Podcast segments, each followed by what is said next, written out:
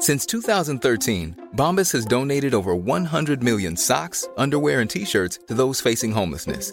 If we counted those on air, this ad would last over 1,157 days. But if we counted the time it takes to make a donation possible, it would take just a few clicks. Because every time you make a purchase, Bombas donates an item to someone who needs it. Go to bombas.com slash ACAST and use code ACAST for 20% off your first purchase. That's bombas.com slash ACAST, code ACAST. Jewelry isn't a gift you give just once, it's a way to remind your loved one of a beautiful moment every time they see it. Blue Nile can help you find the gift that says how you feel and says it beautifully with expert guidance and a wide assortment of jewelry of the highest quality at the best price. Go to BlueNile.com and experience the convenience of shopping Blue Nile, the original online jeweler since 1999. That's BlueNile.com to find the perfect jewelry gift for any occasion. BlueNile.com. Even when we're on a budget, we still deserve nice things. Quince is a place to scoop up stunning high end goods for 50 to 80% less than similar brands. They have buttery soft cashmere sweaters starting at $50, luxurious Italian leather bags, and so much more. Plus, Quince only works with factories that use safe, ethical, and responsible manufacturing. Get the high-end goods you'll love without the high price tag with Quince. Go to quince.com/style for free shipping and 365-day returns. Chapter 23 The Yule Ball. Despite the very heavy load of homework that the fourth years had been given for the holidays, Harry was in no mood to work when term ended, and spent the week leading up to Christmas enjoying himself as fully as possible along with everyone else. Gryffindor Tower was hardly less crowded now than during term time. It seemed to have shrunk slightly, too, as its inhabitants were being so much rowdier than usual. I'm Matt Potts. And I'm Jolie Doggett. And this is Harry Potter and the Sacred Text. Hi, Jolie. Hi, Matt. Our f- founder and leader and co host, Vanessa Zoltan, remains on sabbatical, doing wonderful, important things. But the wonderful, important thing for us is that Jolie Doggett, frequent guest host of this podcast and brilliant writer and editor who writes at the intersections of gender, race, and mental health, is here with us today to talk about chapter 23 and to talk about my daughter Cammie's favorite chapter in the whole Harry Potter corpus. Is it the really? Yule Ball. Yeah, and she did, she insisted that she read this chapter to me as I prepared Oh for my for this episode. So we just sat and uh, we sat on my bed and she read the chapter to me. She loves it. I'm so excited to hear your and Cammie's take on this chapter. Can't wait to get into it. Just a couple of announcements before we do that. First, please remember that you can subscribe to ad-free episodes on iTunes and you can review us there too, which is a great help to us. Also remember that we are having camp this summer, June 9th to 11th in Monticello, New York. Jolie will be there doing a workshop on journaling as a sacred practice. It's going to be great and we're so excited. So we can't wait to see you there. Yay. Also, stay tuned, those of you who are Patreon subscribers, because we are going to have our Every Flavor Bean episode this week where Jolie and I are going to talk about our middle school dance experiences. Oh, yeah. this, this is one you listeners don't want to miss. So, if you are a subscriber or if you would like to hear these kinds of perks, please uh, join our Patreon. And if not, we are glad to have you here with us in this episode. Jolie, you have a story about change for us this week. Yes, our theme is change. And it's interesting. I didn't really think the story was about change when I originally was thinking of it, but I want to tell the story about a time I got mad at one of my friends. It's a very recent story. I was having a very, very busy week, a very hard week. I was moving, I was traveling, I was doing so many things. I had gotten off of one plane to New York, another plane to LA within the same week, and I had a lot of work responsibilities, a lot of visiting people that I had to do. The time zone change was messing me up. Like I didn't know when to go to sleep or when to wake up. And I was on my way home from my last plane ride and I left my earrings in the hotel room. I am notorious for leaving things in hotel rooms. I do it all the time. I leave chargers, I leave glasses, I leave makeup products. But these were my favorite earrings. They were real gold. They were little perfect hoops. I love hoops. I'm a hoops girl. I'm wearing one right now. Just the one.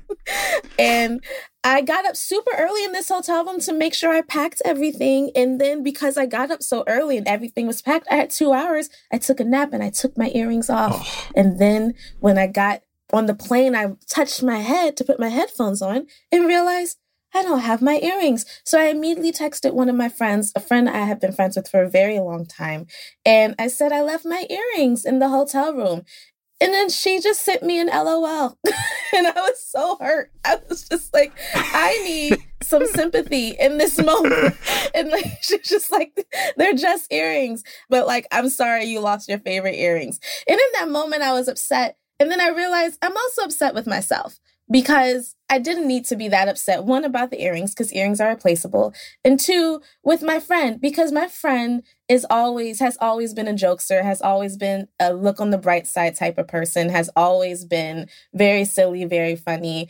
And I'm recognizing that as we are getting older, again, we've been friends for a very long time. And now I am, we are in our 30s, we're much older. And I'm recognizing that our friendship dynamic is changing, but also in a positive way. I'm learning more about her and she is learning more about me. We're learning more about each other's needs.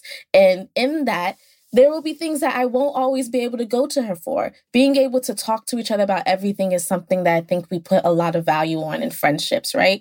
But as our friendships grow and change, sometimes our responsibilities to those friends change, our responsibilities to ourselves change, and therefore the friendship has to change. But that doesn't make the friendship any less strong or different. When I have a funny situation happen to me on a plane, I can call her, or I can't call her because airplane mode, but I can remember it and I can message her about it and know we'll have a good laugh. And I know I also have other friends who are super emotionally empathetic and super dramatic like myself and will also lament the loss of these tiny gold earrings with me and we will have a good time. So I've just been thinking a lot about the changes friendships have over the years and how sometimes those changes makes things stronger.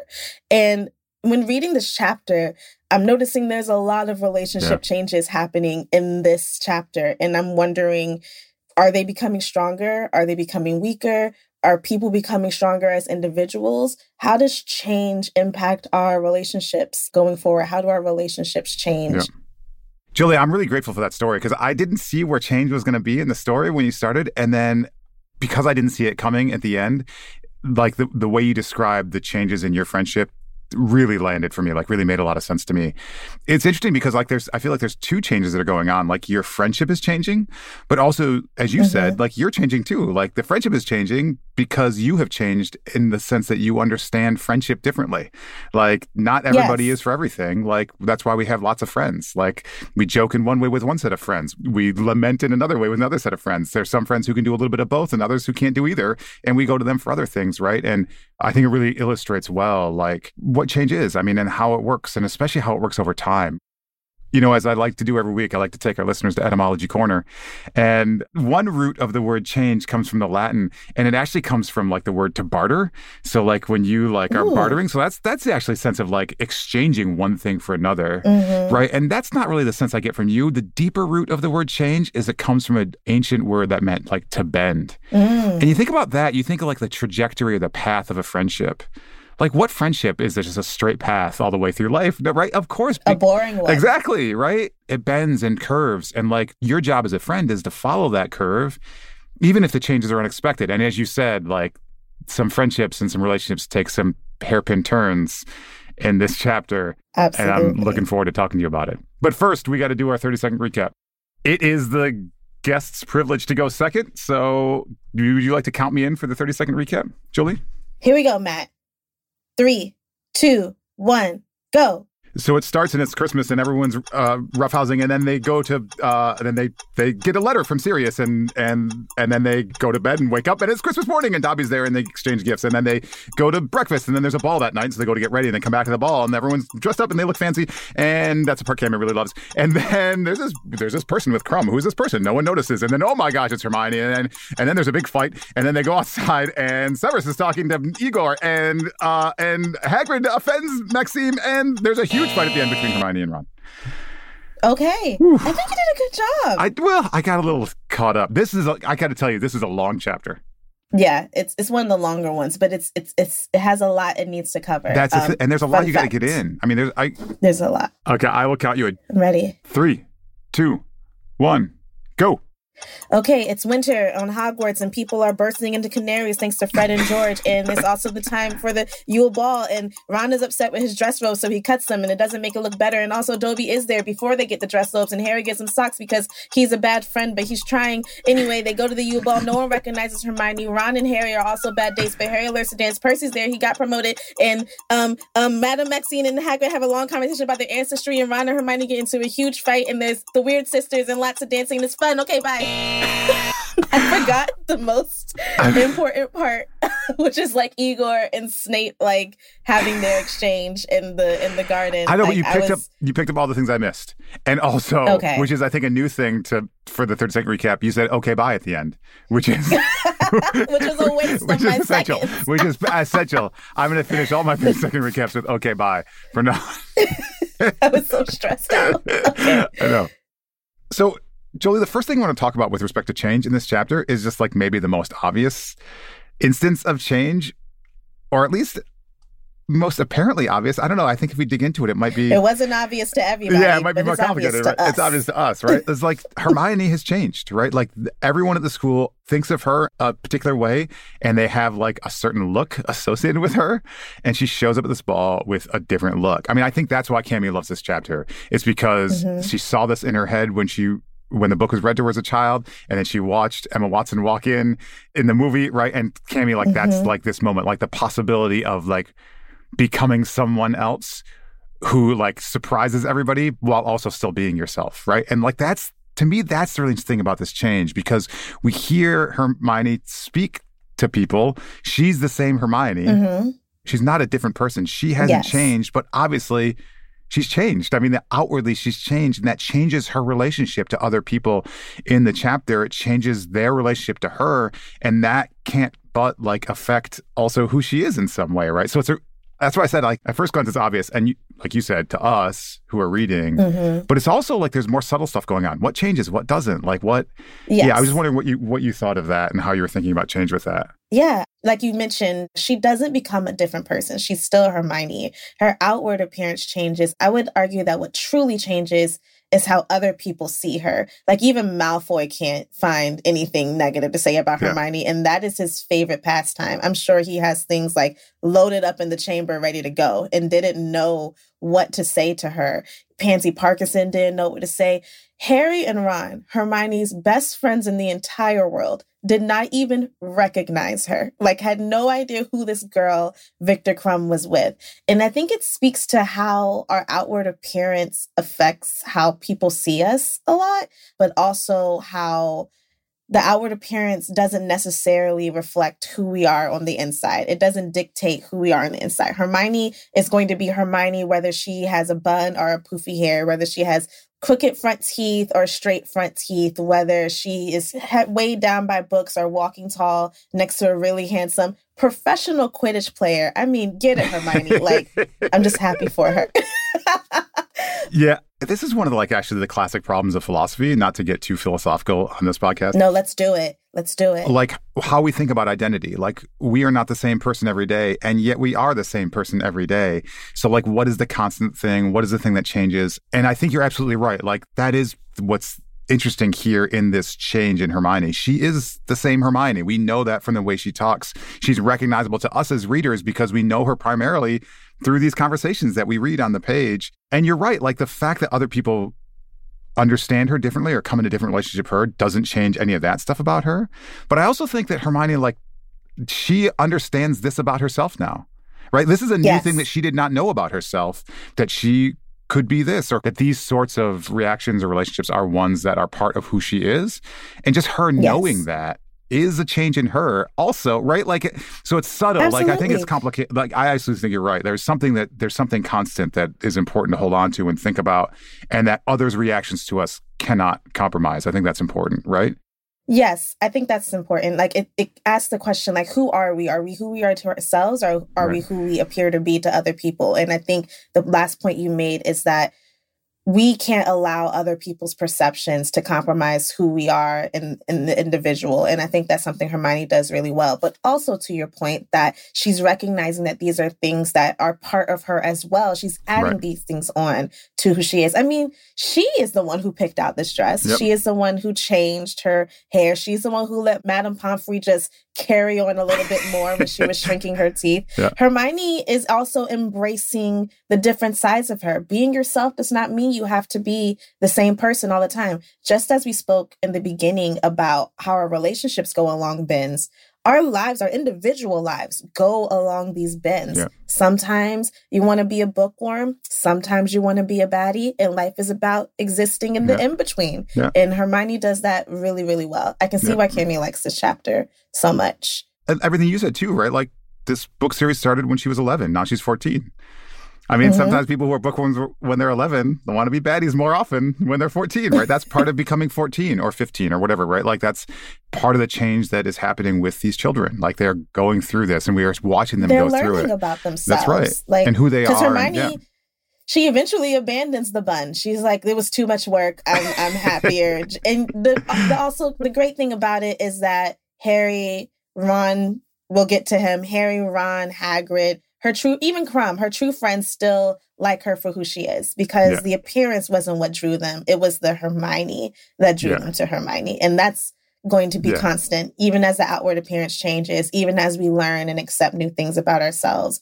Who we are at our core, I think, is what is the most important and what stays constant. Right. Krum has been creeping around that library for a while. Right? yeah, it's, this isn't new. little weird. Yeah, she, but she didn't walk into the ball and suddenly Krum was excited, right? Like he, right? He's like you were saying, like there is a Hermione that was visible to him and becomes visible to Ron and Harry you know that that it remains constant. Do you want to talk about Ron? Let's talk more about Ron because you know we see some of these changes starting with Ron last chapter when you know in that comic relief line and he realizes that Hermione's a girl or whatever, right? Like in this chapter mm-hmm. we can mm-hmm. see that Hermione's outward change is changing Ron. Do you want to talk more yeah. about what happens at the end of this chapter? I actually want to take it even further back than Great. this past chapter. Okay, I good. think it's another situation where it's obvious to us but it's not obvious to the characters within the story. I think I have noticed Ron's attachment to Hermione very early on. The man mm. was throwing up slugs for Hermione in book two. Like he immediately jumps to defend. He is always willing to like come between her and Malfoy to speak up on her behalf in book three when yep. Hermione knows the answer and no one's calling on her. He is the first one who notices that her smile is different in this chapter. Harry doesn't notice. There's not a point where we see Ron isn't recognizing Hermione. Everyone else didn't recognize Hermione. Harry referred to her as like in his internal thought as some girl he didn't recognize. But Ron had been looking for her the entire time and saw her immediately and that changed his mood for the rest of the evening. But i think ron is coming to a point where unlike hermione where she is actively participating in and introducing these changes ron is changing against his will and doesn't really know how to process it. And we see later on how he does not process it well and takes it out on several people, not just Hermione, not just Padma, even Ludo Bagman at some point and Percy. Like he's just like, he was once the biggest fan of Krum and now he's just like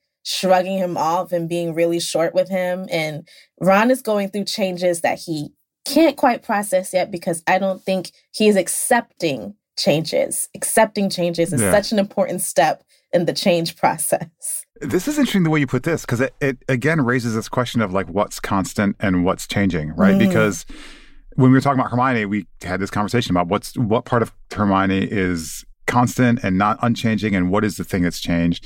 And I think you bring up some really good examples from book two and book three where like this maybe has always been in Ron, mm-hmm. right? Like what it meant when they were 11 means something different than when now that they're 14, right? But yeah. like this kind of loyalty affection, admiration, all these things that Ron has always felt for maybe not always, you know, there was some teasing at the beginning, some maybe even bullying at the beginning, but mm-hmm. like Ron has been loyal and affectionate towards Hermione for a while. But what that means to him is changing. And as you say, like he's not accepting that change, right? So like yeah. he wants it to mean the same thing. He wants the meaning of his affection for her not to change, but it is changing. It and is he can't accept what the the bend that's going to make in their relationship, right? Like He, he's getting thrown off. he's getting thrown off. He's stepping off the path, or he's, he just landed in the ditch or something. yeah. What's interesting though is in this chapter, you know, it seems clear that Hermione understands it.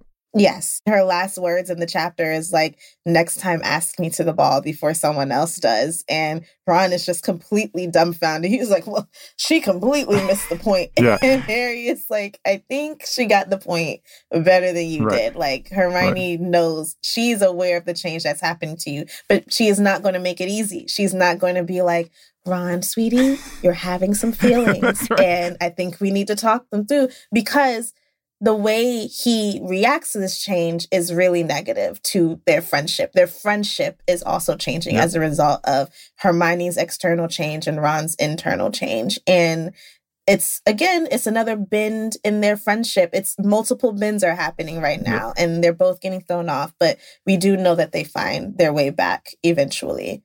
I also want to offer something from a different text that one could read as sacred. I want to offer Octavia Butler's The Parable of the Sower, a very, very, very good sci fi book that all fans of Harry Potter and Sacred Text should definitely read. A line in, this, in that story is that the only constant thing is change.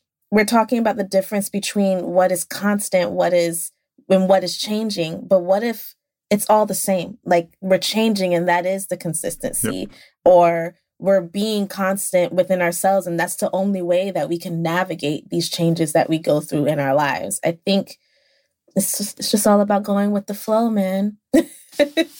Yeah, I'm a big fan of Octavia Butler, and The Parable Sower is a beautiful and important text that you're right. All of our listeners should read. And these this idea that change is the only constant, like these are deeply rooted, right? So, like in Buddhism, when they talk about like nothingness, the idea of nothingness is more Mhm. just like that no thing is permanent. Like it's an idea of impermanence. So, like Mhm. even the thing that you think is permanent is changing and it's not there forever. That's what nothingness is, right? It's not like absolute emptiness. It's just that like nothing is constant.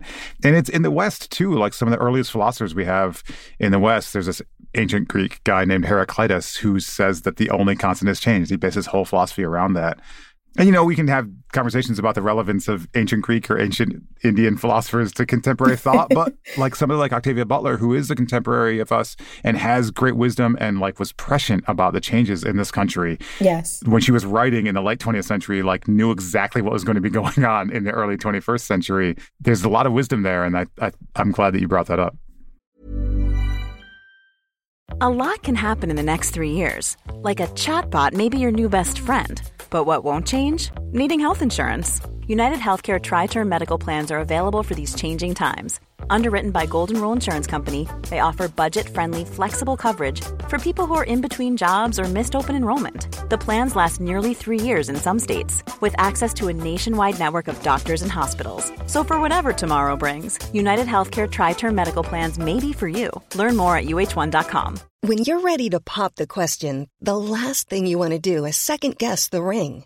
At Bluenile.com, you can design a one of a kind ring with the ease and convenience of shopping online. Choose your diamond and setting. When you find the one, you'll get it delivered right to your door. Go to Bluenile.com and use promo code LISTEN to get $50 off your purchase of $500 or more. That's code LISTEN at Bluenile.com for $50 off your purchase. Bluenile.com code LISTEN. Planning for your next trip? Elevate your travel style with Quince. Quince has all the jet setting essentials you'll want for your next getaway, like European linen, premium luggage options, buttery soft Italian leather bags, and so much more. And it's all priced at 50 to 80% less than similar brands. Plus, Quince only works with factories that use safe and ethical manufacturing practices. Pack your bags with high-quality essentials you'll be wearing for vacations to come with Quince. Go to quince.com slash trip for free shipping and 365-day returns. So, you know, we talked about when we talked about Hermione and even with Ron, we talked about like how others' perceptions of us affect change and what change that means. Mm-hmm. There's a really kind of stark and kind of, for me, very sad example of this at the end of the chapter or towards the end of the chapter, not quite Yeah. at the end. We know as readers that that Hagrid has had this kind of crush on Madame Maxime basically since she showed up, right? And at mm-hmm. the Yule Ball, he's in the same suit that he was in before. He's trying to impress. The chapter is written from Harry's perspective mostly, and Harry's not paying his primary attention to Hagrid. But the glimpses we get is that things are going well with Hagrid and Maxime, right? Mm-hmm. They seem to be having a good time. They're they're He's talking to each other. waving, she's Yep. waving back. Her That's right. opals are sparkling. That's like, right. You know, That's right. And then Ron and Harry taking a walk outside, and they hear this kind of ominous conversation between Snape and Karkaroff that we mentioned in the 30 second recap. And then they also overhear, kind of at the same time, this conversation between Hagrid and Maxime. And in fact, it's kind of like they're trying to decide which conversation to listen to. They feel like they, sh- they ought not to be listening to Hagrid's. They want to hear the other one, but they can't avoid hearing Hagrid's conversation with Maxime. Mm-hmm. And basically, Hagrid reveals that he has, you know, a parent who is a giantess, right? Mhm. Which evidently, you know, I think we're like Harry in this chapter. We don't realize that this is a, a thing that would carry stigma with it, right? And honestly, kind of like Harry, we just kind of always Yes. assumed that he must have had some kind of, given his size, he must have had some kind Yeah. of different background or something. And Hagrid has made that assumption of Maxime and, you know, asks her kind of point blank based on that assumption, like, tell me about your ancestry. Who was a giant in your in your past? Mhm. And she takes real offense to this and it changes everything, right? In the moments before the text, you know, uses words like purred when when it's talking about Mhm. Maxime's reactions to him. She is into it. And then he says Yeah. this and she storms off. Yeah. Deeply offended. She's getting cold Yeah, what in more ways than Yeah, one. what did you what did you think of this? I recognize that this was a moment where Hagrid thought he was going to experience a really meaningful change. He mentions that he's never met anyone like him before. Granted, he is making an assumption, a correct assumption that we know, but an assumption. And he's thinking that this is going to be a shift in his life where he can learn from someone else, where he can relate to someone else for the first time in his life. And that changes pretty quickly. Cold water gets poured all over that situation, and he again feels possibly more lonely than he had ever felt before. Probably guilty about the way he impacted Maxine and changed the nature of their conversation. But I also think that it is a reflection of Madame Maxine's unwillingness to accept, I think, the change in the tone of their conversation. Who knows what they were talking about before Hagrid got more comfortable and, was like, "Okay, this is my moment. I'm gonna gonna go in with the giant question." Like, I feel like we're at that level in our relationship. I think maybe Hagrid thought their relationship had changed to a certain point, and Madame Maxine was not ready for that. It's reflective of me how Madame Maxine has probably never had to have this conversation with someone before. Like Hagrid has likely avoided it her whole life because of the things that we don't know yet as readers, but because of the stigma there is around giants and giantess and gigantism, I think would be the proper phrase here. She does not know how to change her constant way of being, which is secretive about Yeah. being a giant, being part giant, rather. And she's not ready to do that quite yet. Just like Ron is not ready to accept the fact that he has feelings for Hermione. Yeah. And in doing so, lashes out and projects and isn't able to effectively exchange in this communication any longer. Yeah. And I would like to say that I do think it is fair if you're not ready to have a conversation that you don't have to have that conversation. Yeah. I also think it is important that we are fair to others who are trying to have conversations with us. I did not I did lash out at my friend who didn't who did not appreciate the loss of my earrings. However, I also apologized to her and that is how we got into a conversation of me just recognizing like oh like we react differently to things and that's okay. So I think that's the lesson I take out of this moment in that I don't have to be everything to everybody. Maxine doesn't have to be a shoulder for Hagrid to lean on in this moment. However, as human beings, we we should operate in a sense of kindness to one another and and that kindness goes both ways. Hagrid should understand where Maxine is coming from and Maxine should be able to kindly and politely decline the conversation. Yeah. That's not what happens and but that's the lesson that I learned from this moment. Yeah, yeah. I th- I think you're right. I mean, I I have real sympathy for for Hagrid's impatience here. We've talked on this podcast before. It comes up so frequently. You probably were Mhm. part of it at one point. Like, it just how lonely a figure Hagrid Yeah. is. Like, he's so isolated. Yeah. He's on the outskirts of this community. he's a he's a sweet person who who who is protective and good.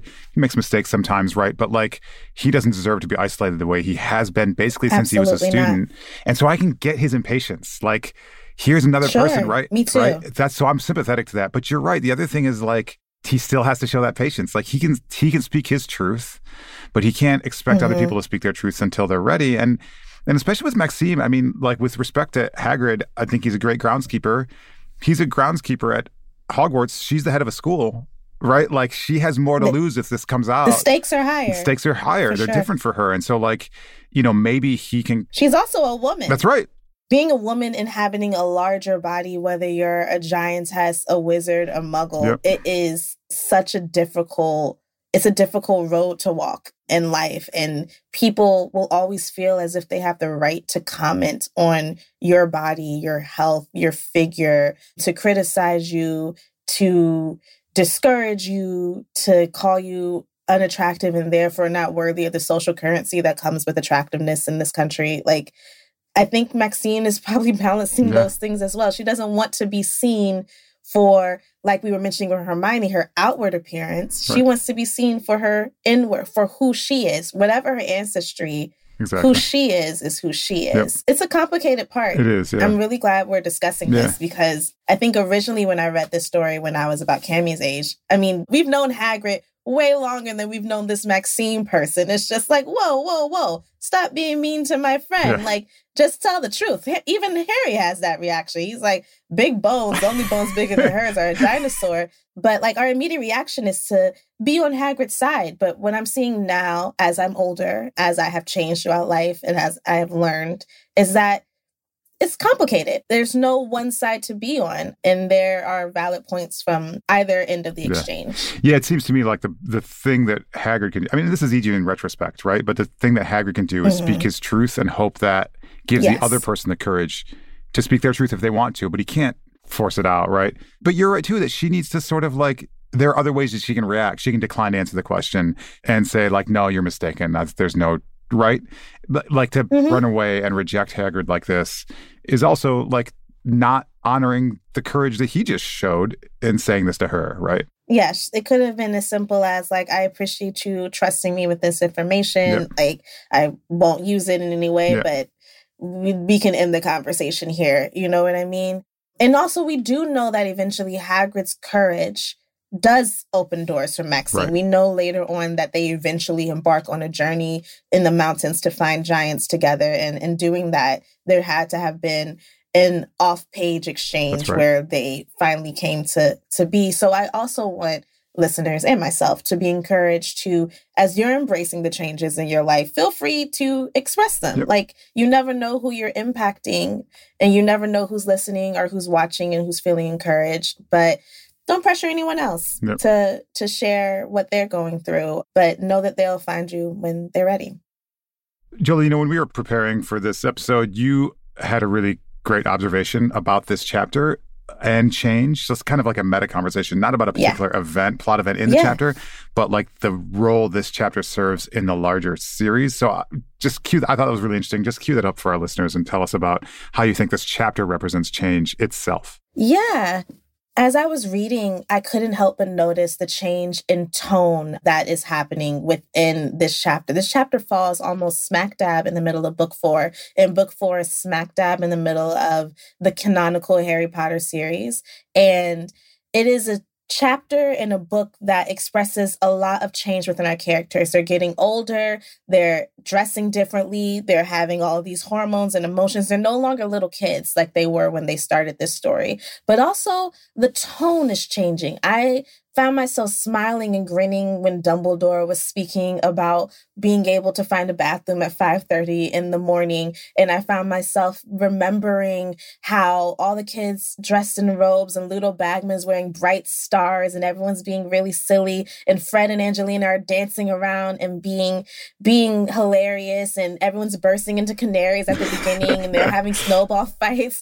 Everyone is having like a good time. But I also know that this bathroom that Dumbledore finds will eventually serve a greater purpose in book five as the room of requirement. And I'm also aware that something happens to Ludo Bagman, like off page and then we run into him again and then we never know what happens to him. I also know that while they're all dancing and having a good time, Karkaroff and Snape's dark marks are burning. We know Mr. Crouch is struggling with controlling his son and maintaining the rise of dark magic in the books. This book in this chapter serves to me as a true a true exploration of the shift in tone and the shift in what is important that's going to happen throughout these stories. And I just find it really both fascinating and kind of sad to be reading it this go around because I know what's going to happen. And I imagine if you're listening to the second season of Harry Potter and the Sacred Text, you might also know what's going to happen in these stories. is a possibility. But if not, I'm not going to spoil it far too much. But I do just want to say that fun times. Um, fun times of magical cooperation and Ron's biggest problem being that the girl he wanted to go to the dance with didn't go with him. This is going to be a distant things are going to change yeah. for them. Even for Fleur Delacour. Right now she's just complaining about poltergeists and making out with Roger Davies, but man, things things are about to get really yeah really real for these people and it's both exciting and also a little tragic. We even see Cedric pop up in this yep. chapter, happy, looking forward to kissing Cho Chang and uh we'll see what happens with Cedric as it as it goes on, but I couldn't help but notice that this change was happening in the tone and it made me feel sad but it also made me feel as though that's life if we're going to look back later on, and you should definitely join us for our every favorite beans portion, but we're going to look back later on on middle school. How far removed are we from the the days of yore of middle school, Matt? Like, what were our problems then, and what are our problems now? and it's just. I'm happy that we were able to experience and survive the changes of life. But you know, there's also a bit of sadness, nostalgia, melancholy looking back at, you know, when times were we're simpler, but we learn things through the changes we go through. So that's always something to celebrate. Yeah, I think it's such a wise observation just of the series as a whole, like seeing this chapter almost as a hinge around which the mm-hmm. whole series can turn, right? I mean, the book four is also a hinge, but like yes. this chapter kind of, and, and maybe, you know, in the past, I've said that this is my least favorite book. Um, and I know you said it's your favorite. it is. But going through it this time, like I'm liking it more and more, and I'm seeing it. I think maybe one of the reasons why it's appealing to me so much is because it the book itself is a hinge in the series. And the chapter arising as it does right in the middle of this book, pretty much right in the middle of this book, it also has, it still has the echoes of that kind of playful, whimsical Harry Potter with Dumbledore kind of being a crack up uh, and the concerns of school children, right? Yes. And it also has like everything that's that's coming in the next three yeah. books, which you know we don't know yet if you're reading this for the first time, but uh, that are coming. I mean, if you think about if you think about book one, you know we've talked about this in the podcast before. Book one resembles more like a Roald Dahl type children's story, for right? sure. If it's you, way sillier, way sillier, way right? If you think about book seven, that's more like a Octavia Butler parable of the talents, yeah. parable of the sower, like action. It's very dystopian. Yep. And I feel like it's very action. And we get from one to the other, and it passes through. And so it, this chapter kind of lives up to both of those etymological definitions of change. It is it's a bend is happening, right? Like the the yes. it is we are taking a turn, and this is as readers we are trying not to go off the path because we are taking a turn mm-hmm. here, still paying attention to the fun Hogwarts stuff that is was so entertaining in the first three books, but also noticing these details like the conversation between Karkaroff and Snape. Mm-hmm. You know, the foreshadowing, what's going to happen with Cedric, all the stuff that we know but it's also an exchange like the yes. one type of book that we were reading for the first three chapters and there have been hints of it in book two and three like it's being replaced by another another kind of book yes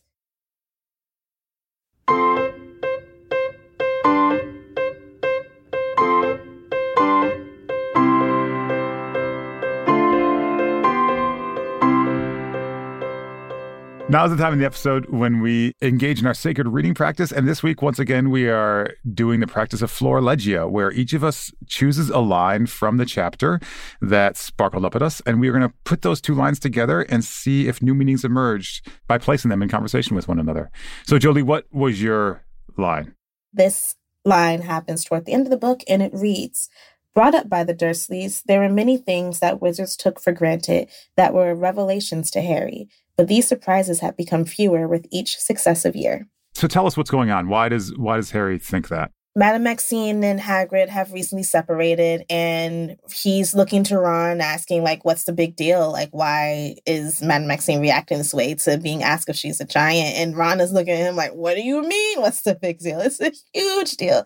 And Harry is realizing that, you know, I wasn't, I've only been in this wizarding world for three and a half years. I don't, I thought I knew everything, but apparently I'm still learning a lot, and he's about to learn a lot more that's what's happening. Yeah, that's a great line.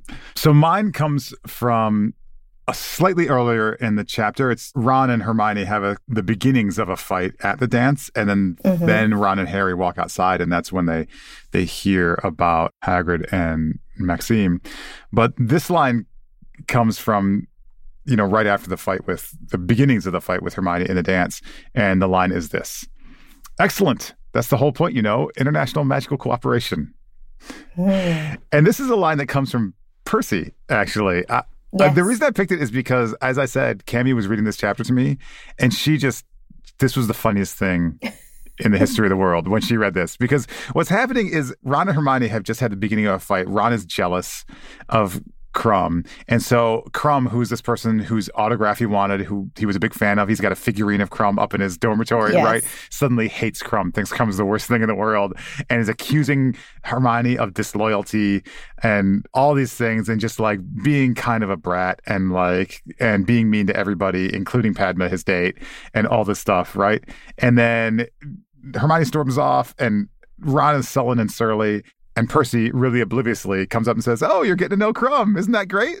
He's like rubbing his hands together. He's like, "Wonderful." I know. So yeah, like the, the, poor, the thing that Ron. Ron. least wants to hear from the person he least wants to hear it from is exactly what happens in that moment. And I think yeah. I just thought it was funny. So that was the one that sparkled up to me. That is really funny. Okay, so let's put the sentences together. I'll read yours first, and then we'll see what emerges. Brought up by the Dursleys, there were many things that wizards took for granted that were revelations to Harry, but these surprises had become fewer with each successive year.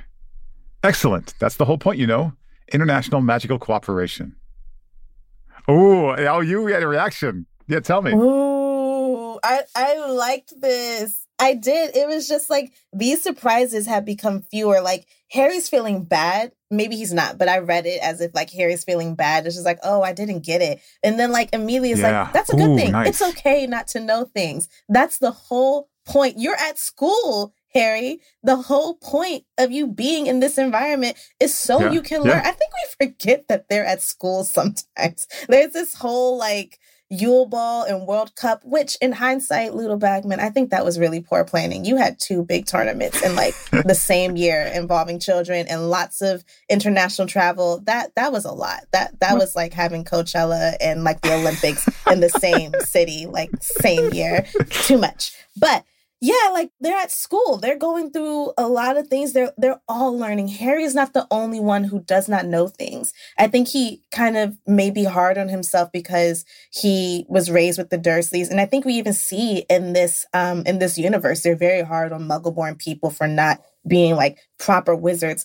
But none of them are proper wizards. They're really trying to learn how this whole thing goes. And that's a good thing. That's the whole point. Magical cooperation, learning from one another, seeing each other, learning from different cultures. Like, I think uh, I loved reading it that way. That was wonderful. yeah, that was, I, you know, I did not hear that in the reading, but as soon as you said it, like it made total sense. And then when I heard that, then I went the same place you did, which is like, not only is a school a place to learn, but like, their thing about magical cooperation is like cooperation between wizards at these famous wizarding schools, right? But like kind of the biggest stakes cooperation for the theme of the book is like the relationship between quote unquote pure blood wizards and quote unquote muggle born wizards, right? Mm. Like, like the wizarding community is not good at this. They are not good at, at this at no. all. And part of the ways they're not good is like when folks like Hermione or, or Harry, who are raised by those who are not wizards, show up at Hogwarts, like they're not given background. They're not told, yeah. right? Like the cooperation they actually need is between the wizarding community and all other magical creatures and non-magical creatures, right? And yes, and so like it's the same hinge, right? Like we have like sort of like suggested by this juxtaposition is not only all the the new things you're learning at the delightful Hogwarts school, and that's why you came to school to learn. It's also like oh, the stakes of the like the drama and the violence that's coming is also revealed in this in that line. It's excellent. I, I like it. I really, yeah. I really like that reading. Okay, let's let's flip them. Let's flip them and do it the other way. Excellent. That's the whole point, you know. International magical cooperation. Brought up by the Dursleys, there were many things that wizards took for granted that were revelations to Harry, but these surprises had become fewer with each successive year. It sounds like the Dursleys are bringing up international magical cooperation. Yeah, right. Or me. that cooperation is the surprise. Right? Yeah, yes, exactly. That's surprising to him. Interesting. That's a reversal of how we read it before, right. where he's just like, cooperation? Why? Why even bother? That's right. like, I'm really surprised by this idea, especially the Dursleys bringing it up. Yeah. Like, why would they do that? Yeah. That's funny. That was a funnier reading for me, for sure. Yeah. I like the idea that they're taking magical cooperation for granted in this in this reading. That other wizards but, are, yeah. Yeah. But that can also sometimes be a problem. Like yeah. I think that's that speaks to our change conversation, right? When we take things for granted, sometimes we don't appreciate or are are able to easily accept changes that we experience. Like Ron took Hermione for granted, like how she looked, how she was going to behave, like who she was, and then when this massive to him this massive change happens yeah. he he doesn't know what to do with it it's a surprise it's a revelation to yeah. ron so yeah, that's how I'm interpreting this reading now. Yeah, one of the things about this reading, you're right. I think that the cooperation seems like a surprise mm-hmm. to Harry, but it's taken for granted for everybody else. I feel like if you're an institution and some value you have you take for granted as obvious, but newcomers mm-hmm. are surprised mm-hmm. that it's a value of yours, then you are not living into that value. yeah, right? you got to readjust. We right? need to make a change. That's right. You got to make a change. And that is a problem at Hogwarts, right? They think that they represent all these values, but actually you have folks on the margins like Hagrid and others where we can see the kind of mm. the weaknesses and the foundations of of the pedagogy and just the ideology of the wizarding world. So that's there. That's some different stuff emerges there. Yeah. Well, I loved that, Matt. Well, thanks for doing Florilegia with me, Jolie. Thank you. I love Florilegia. I love all this. I love all the sacred practices. Like, let's do more. Come to camp. We'll do a lot more. Mom deserves the best, and there's no better place to shop for Mother's Day than Whole Foods Market. They're your destination for unbeatable savings, from premium gifts to show-stopping flowers and irresistible desserts. Start by saving 33% with Prime on all body care and candles. Then get a 15-stem bunch of tulips for just $9.99 each with Prime. Round out Mom's menu with festive rosé, irresistible berry chantilly cake, and more special treats. Come celebrate Mother's Day at Whole Foods Market. Hi, I'm Daniel, founder of Pretty Litter. Cats and cat owners deserve better than any old fashioned litter. That's why I teamed up with scientists and veterinarians to create Pretty Litter. Its innovative crystal formula has superior odor control and weighs up to 80% less than clay litter. Pretty Litter even monitors health by changing colors to help detect early signs of potential illness. It's the world's smartest kitty litter. Go to prettylitter.com and use code ACAST for 20% off your first order and a free cat toy. Terms and conditions apply. See site for details. Imagine the softest sheets you've ever felt. Now imagine them getting even softer over time. That's what you'll feel with Boll and Branch's organic cotton sheets. In a recent customer survey, 96% replied that Bowl and Branch sheets get softer with every wash. Start getting your best night's sleep in these sheets that get softer and softer for years to come. Try their sheets with a 30-night guarantee. Plus, get 15% off your first order at bollandbranch.com. Code BUTTERY. Exclusions apply. See site for details. Now we have a voice memo from Shalmar. Hi, this is Shalmar from Detroit. Hello to my fellow Michigander Matt and to Vanessa and everyone on your lovely and hardworking team. I'm calling today about your episode on inspiration from Book 3, Chapter 12, where you talked some about Professor Lupin teaching Harry how to produce a Patronus. I have often heard people compare the Dementors to depression, but after listening to this conversation, I for the first time began to see a parallel between the Boggarts and anxiety. While they're separate and distinct creatures, we see an overlap between the Dementors and Boggarts, just as we know there are connections and overlaps between anxiety and depression. Furthermore, the Boggarts not only make you face your fear, but also your fear of fear, which is at the core of much of anxiety. It makes me think that Professor Lupin, a man with a lot of past and present trauma who probably himself deals with anxiety, wasn't mistaken when he would have Harry practice his Patronus in the presence of a Boggart. I wonder if he wasn't simply prioritizing Harry learning the spell to protect himself from the Dementors, but rather journeying with him as he learned to face both his fear and his fear of fear itself. I've just learned recently that avoiding our anxiety triggers can actually make anxiety worse, and think Professor Lupin was well aware of this, and so intentionally chose to teach Harry this way in hopes of helping him overcome the anxiety that was forming in him. With all that in mind, I'd like to end by giving a blessing to Remus Lupin, Harry Potter, myself, and anyone else who experiences anxiety. May we always have loving companions as we make our difficult journeys with and through anxiety, and may the rewards be as sweet as the gift of chocolate. Thanks. Oh, that was such a good ending. Shalmar, thank you so much for this voice memo and also for that reading. Uh, I have several people I love very much in my life who have anxiety disorders. And the way you described the boggart as sort of a allegory for anxiety, but also the idea that avoidance can actually lead to greater anxiety. I thought that was a really interesting reading and one I'm grateful for.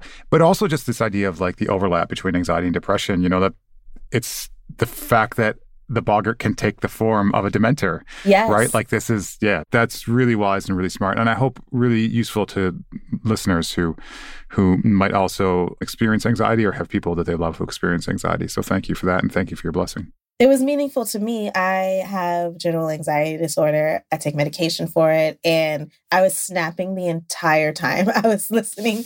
And Matt, you brought up what I was going to bring up about how the anxiety can trigger the depression. Like the Boggart becomes a dementor for Harry. And also your anxiety can change. Hermione's Boggart, I think, changes like as she goes through the series. I wonder what Harry's Boggart becomes once he learns to conquer the Dementors and doesn't see them as anything. Yeah. Like anxiety is it is a shapeshifter. No one knows like the reality of the situation or what a boggart can look like. It can be as small as a little beetle, but the impact it has on your life is very, very real. And that's what anxiety feels like to people. And it's all consuming and it creates a fear and it creates a fear of experiencing that again in that spiral. But you learn to combat it step by step, little by little. And I think that is such an important lesson that Harry and his classmates experience in book three. And I think that is such an important allegory that you brought up. So I'm really, I'm really excited to take that with me throughout the rest of my readings of these books and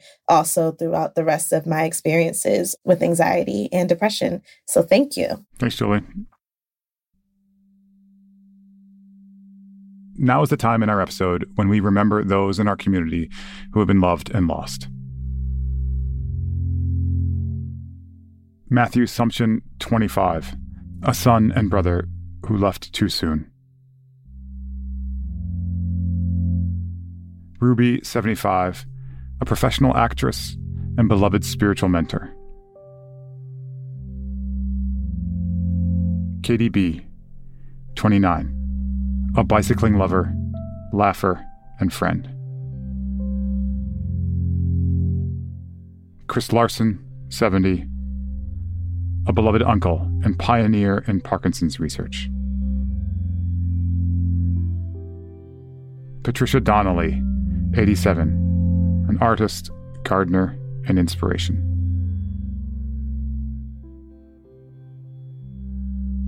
Mac Midzinski, 92, a beloved grandfather and avid puzzler. Let light perpetual shine upon all of them.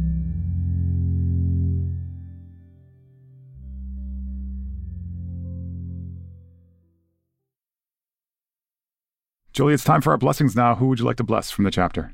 I would like to bless Percy Weasley in this chapter. Nice.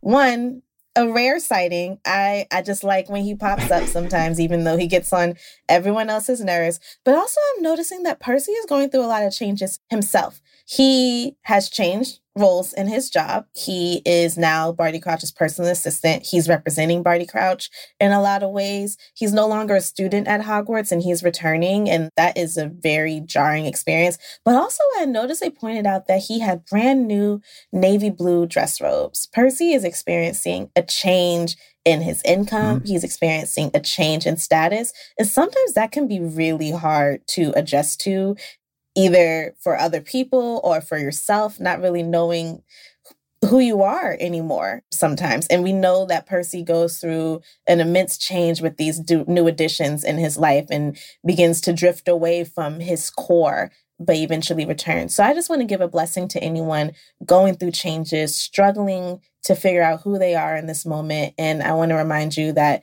you can always come back to the home that is yourself. Thanks, Jolie. Thanks, Matt. I always love when Percy shows up too. And that was, I hadn't thought about that, but you're right. He's becoming a professional, right? He's growing into to what he's always dreamed of, right? So this week, I'm going to bless Cedric. We didn't talk about this moment in the chapter very much, but right at the end of the chapter, right when Harry wants to hate Cedric because he's with Cho, Cedric returns the favor and says, you know, hey, go to this bathroom, open the egg underwater. It, you know, te- he's cheating, I guess, technically. So we maybe don't want to bless him for that. I just, Cedric is a good person. And even though Harry wants to resent him or be jealous of him, Cedric is good enough that that becomes more difficult for Harry. And it makes everything else that's going to happen in the rest of this book that much more sad. And so I just want to bless Cedric for being a good sport and a good competitor to Harry in this moment. Good to his core, never changes, right up until the very end. Next week, we're going to be reading book four, chapter 24, with a person named Vanessa Zoltan. Have you heard of her, Jolie? Hmm. I mean, I haven't, but she sounds really cool, really amazing, really smart. Probably likes Jane Eyre, just seems the type. so excited to listen. She's great. I'm excited to, to, talk to her. I'll see what we'll see what emerges. And the name of the chapter is Rita Skeeter's Scoop, and we're going to be reading Rita Skeeter's Scoop through the theme of rejection. Just a few reminders before we give our thanks. Remember that you can go to Apple Podcasts to subscribe to ad free episodes and also leave a review for us. And also remember that Not Sorry is hosting a camp in Monticello, New York, June 9th through 11th. Jolie will be there. I will be there. This stranger named Vanessa Zoltan will be there. And it's going to be great. So mm. come join us. This has been a Not Sorry production, and Not Sorry Productions is a feminist production company. Our executive producer is Ariana Nedelman. Our engineer is Malika Gumpankam. We're edited and produced by AJ Yaramas. Our music is by Ivan Paisau and Nick Bull, and we are distributed by Acast. Thanks to Shalmar for their voicemail this week, to Lara Glass, Julia Argy, Margaret H. Willison, Nikki Zoltan, Hannah Rehack, Courtney Brown, Casper Kyle, Stephanie Paulsell, the amazing and wonderful Jolie Doggett, and everyone who sent in the names of their loved ones this week. Bye. Bye.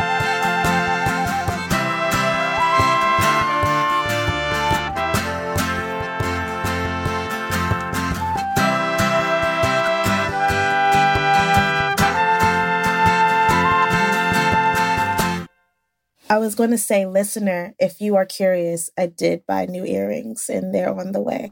so all is well. all is well.